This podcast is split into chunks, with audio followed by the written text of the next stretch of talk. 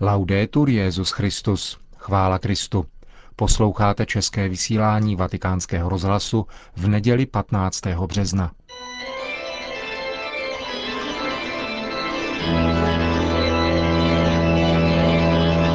Církev a svět. Náš nedělní komentář. Připravil Martin Horálek.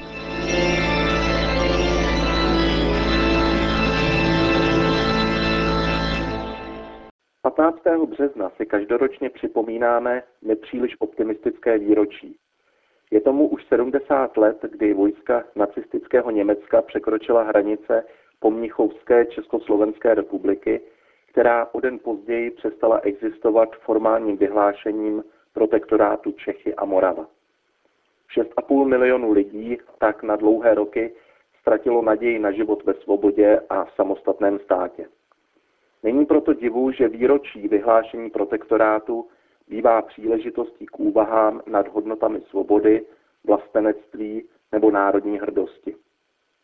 Je smutnou skutečností, že toto datum bývá nezřídka zneužito extremisty. Pokud ale odhlédneme od těchto jevů, které bohužel k demokracii v jisté míře také patří, shodneme se asi na tom, že zdravé vlastenectví a národní sebevědomí je vlastnost ve skrze pozitivní. Bez pochyby úzce souvisí s přijetím své vlastní identity a se znalostí historie dějin nejen vlastního národa.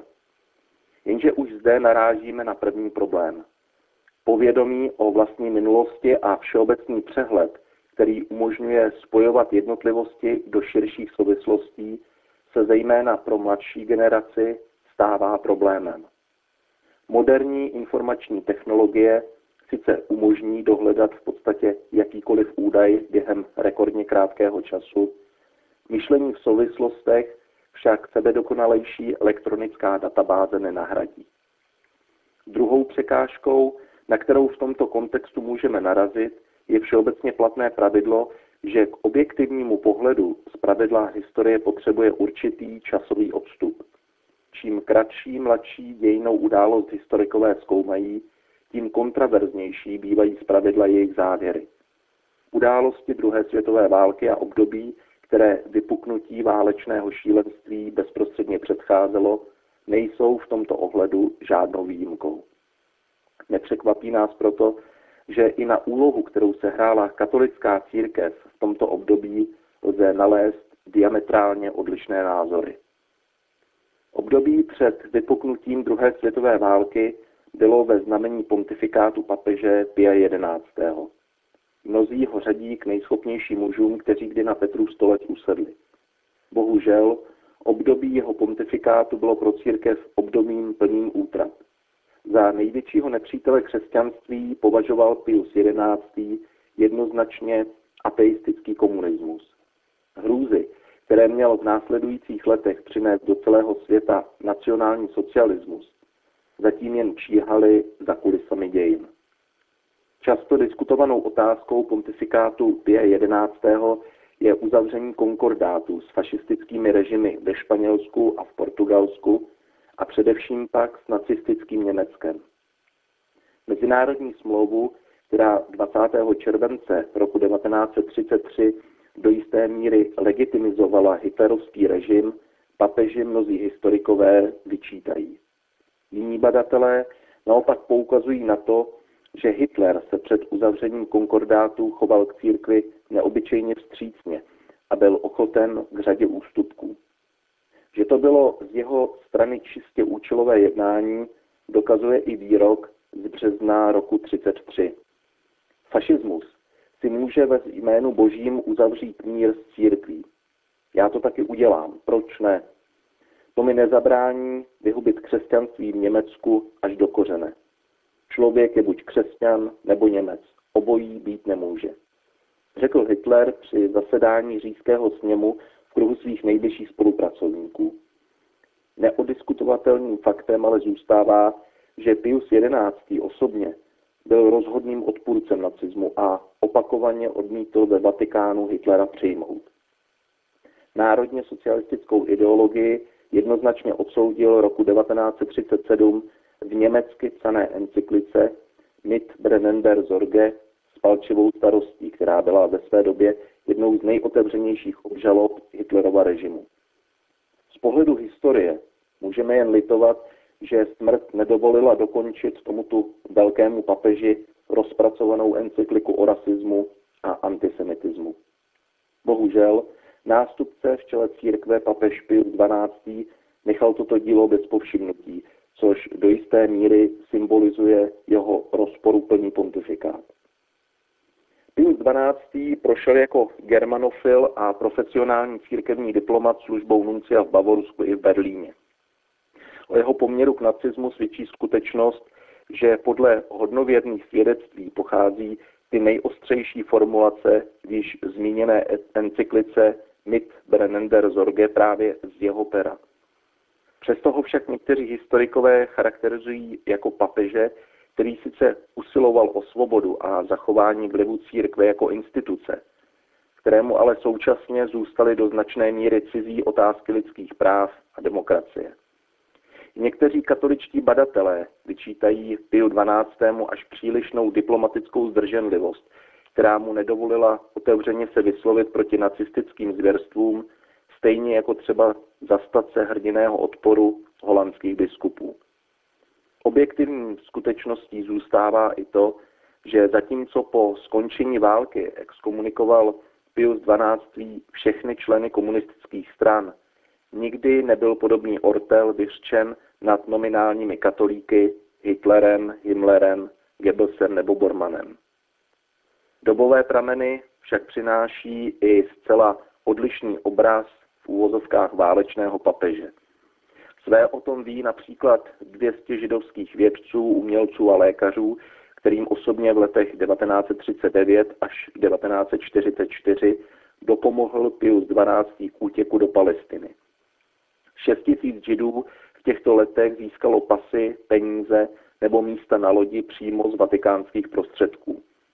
V italských klášterech byla zrušena klauzura a papež vydal příkaz zachraňovat lidské životy všemi prostředky. Tak získalo azyl více než 40 tisíc židů jen v samotné Itálii.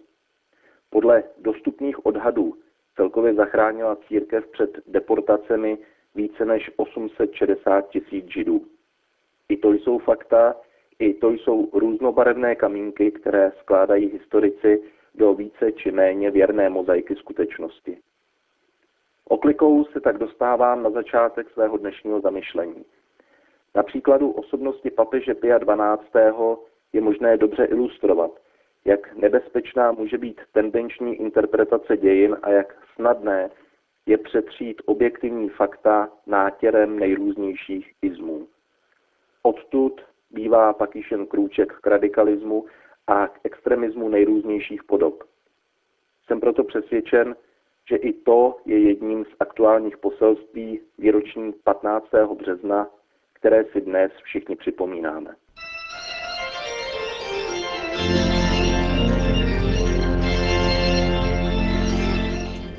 To byl náš nedělní komentář Církev a svět. Připravil jej a hovořil Martin Horálek.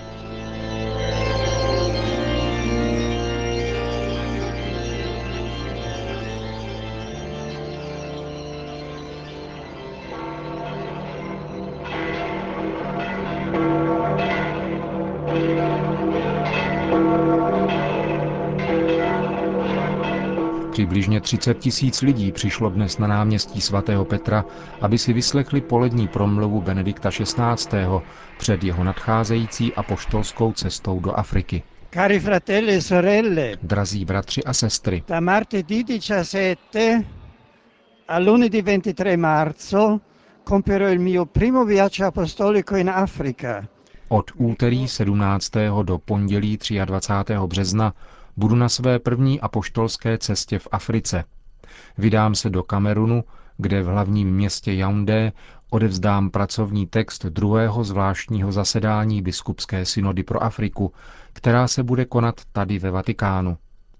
Potom navštívím Luandu, hlavní město Angoly.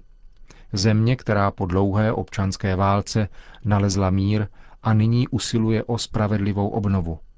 Touto návštěvou zamýšlím obejmout celý africký kontinent jeho tisíceré odlišnosti a hluboké náboženské cítění, jeho starobilé kultury a namáhavou cestu rozvoje a smíření, jeho svízelné problémy, bolestná zranění a enormní možnosti a naděje.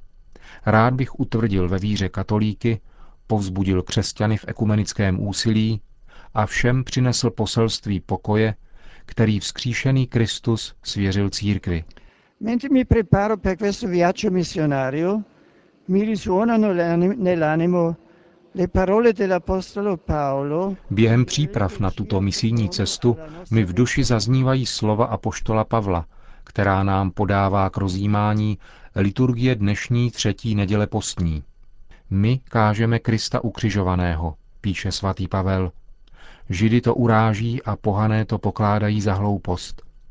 Ale pro ty, kdo jsou povoláni, ať jsou to židé nebo pohané, je Kristus boží moc a moudrost. Ano, drazí bratři a sestry, odjíždím do Afriky svědomím, že nemám nic jiného, co bych nabídnul a daroval těm, s nimiž se setkám, než Krista a dobrou zprávu jeho kříže, tajemství svrchované lásky, božské lásky, která přemáhá každý lidský odpor a umožňuje dokonce odpustit nepřátelům a milovat je. Toto je milost Evangelia, schopná proměnit svět. Toto je milost, která může obnovit také Afriku, protože rodí neodolatelnou sílu hlubokého a radikálního pokoje a smíření. Církev tedy nesleduje ekonomické, sociální a politické cíle. Církev hlásá Krista a je si jista, že evangelium může oslovit srdce všech a proměnit je. A tak obnovit zevnitř lidi i společnosti. Il 19 marzo, proprio durante la visita pastorale in Africa, celebreremo la solennità di San Giuseppe. 19. března, právě během mé pastorační návštěvy v Africe, budeme slavit svátek svatého Josefa, patrona univerzální církve i mého osobního. Svatý Josef, který ve snu dostal pokyn od anděla, musel utéci spolu s Marií do Egypta na severu Afriky, aby tak zachránili právě narozeného Ježíše, kterého chtěl král Herodes zabít.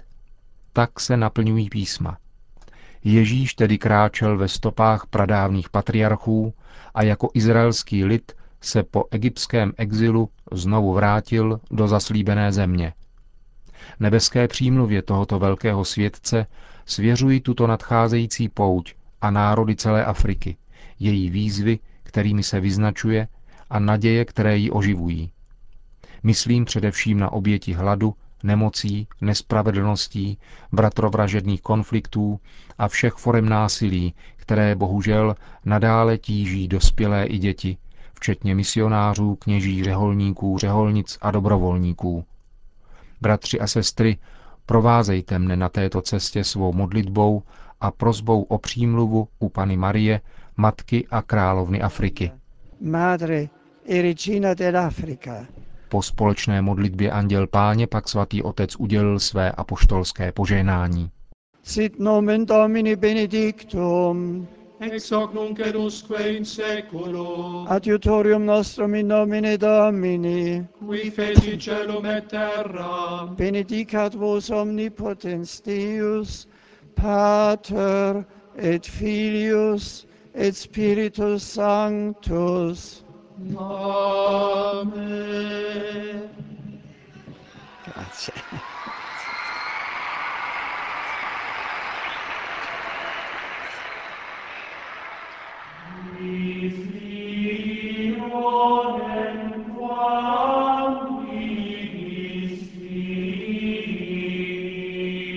Končíme české vysílání vatikánského rozhlasu. Chvála Kristu, laudetur Jezus Christus.